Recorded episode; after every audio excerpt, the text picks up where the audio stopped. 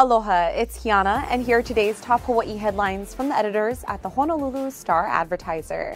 Also, mahalo to Longs Drugs Hawaii for sponsoring the show.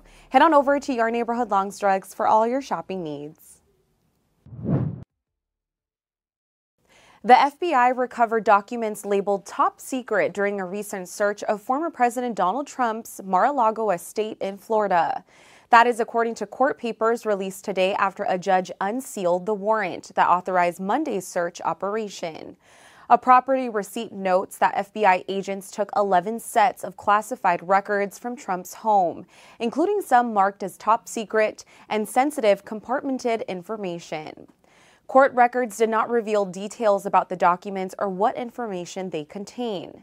In a statement issued today, Trump said that the documents were declassified, though the claim has not been verified. The Justice Department requested that the search warrant be unsealed on Thursday, with Attorney General Merrick Garland citing the substantial public interest in the case. In messages posted to his Truth social platform, Trump said he encouraged the warrant's release. The FBI search and seizure is part of an ongoing investigation into classified White House records recovered from Mar a Lago earlier this year. Acclaimed author Salman Rushdie was stabbed today as he was preparing to give a lecture in New York.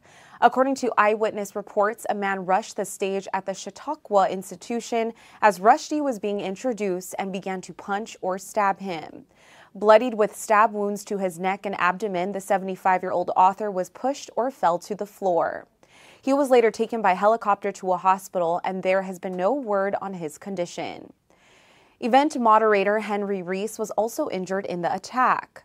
Police have identified 24 year old Hadi Matar as a suspect in the attack. He was arrested at the scene. Matar's motive is not yet known, though Rushdie's novel, The Satanic Verses, has stirred controversy since its release in 1988.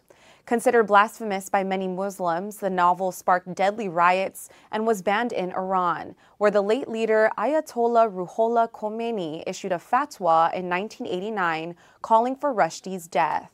Rushdie also has a bounty on his head worth more than $3 million. A 16 year old boy has died, and his 14 year old brother is missing after they were swept out to sea in the waters off Puna on Thursday. Hawaii County Police and firefighters responded to a call about swimmers in distress at Shipman Beach, also known as Haena Beach, at about 3:20 in the afternoon. The two boys were swimming with several adults when they were all swept out by the current and high surf.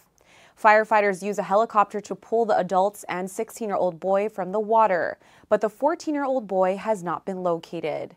Medics performed CPR on the 16 year old who was taken to Hilo Medical Center. He was pronounced dead shortly before 5 yesterday. Fire crews and the U.S. Coast Guard search for the 14 year old boy until nightfall. The fire department resumed their search at dawn today. Honolulu police are looking for suspects in an attempted murder investigation involving a 30 year old machete wielding homeless man who was hit by a vehicle in Chinatown.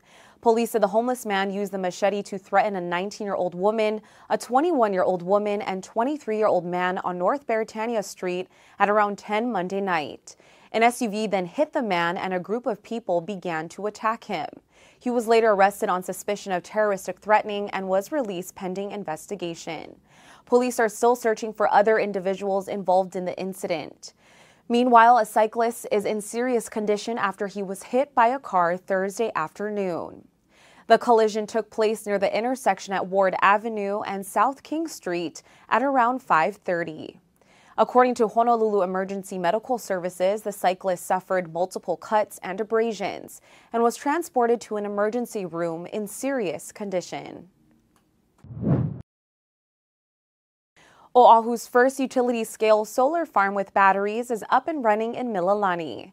Clearway Energy Group started selling electricity from the 39 megawatt facility to Hawaiian Electric on July 31st. On Thursday, a ceremony was held to recognize the completion of the $140 million project.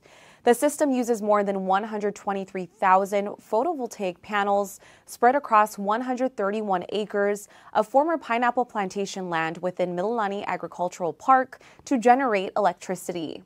Power is stored in liquid cooled battery arrays that can be tapped during cloudy daytime hours or at night.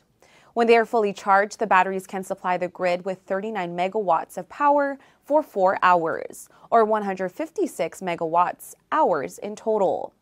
Mililani Solar One is selling power to Hawaiian Electric for 9 cents a kilowatt hour under a 20 year agreement. Clearway is working to complete a sister site in Wahiawa that will pair a 36 megawatt solar farm with a 144 megawatt hour battery system. That project is expected to begin operating by the end of this year or in early 2023. The solar farms are part of a shift to achieve Hawaii's goal of generating 100% of its power from renewable sources by 2045.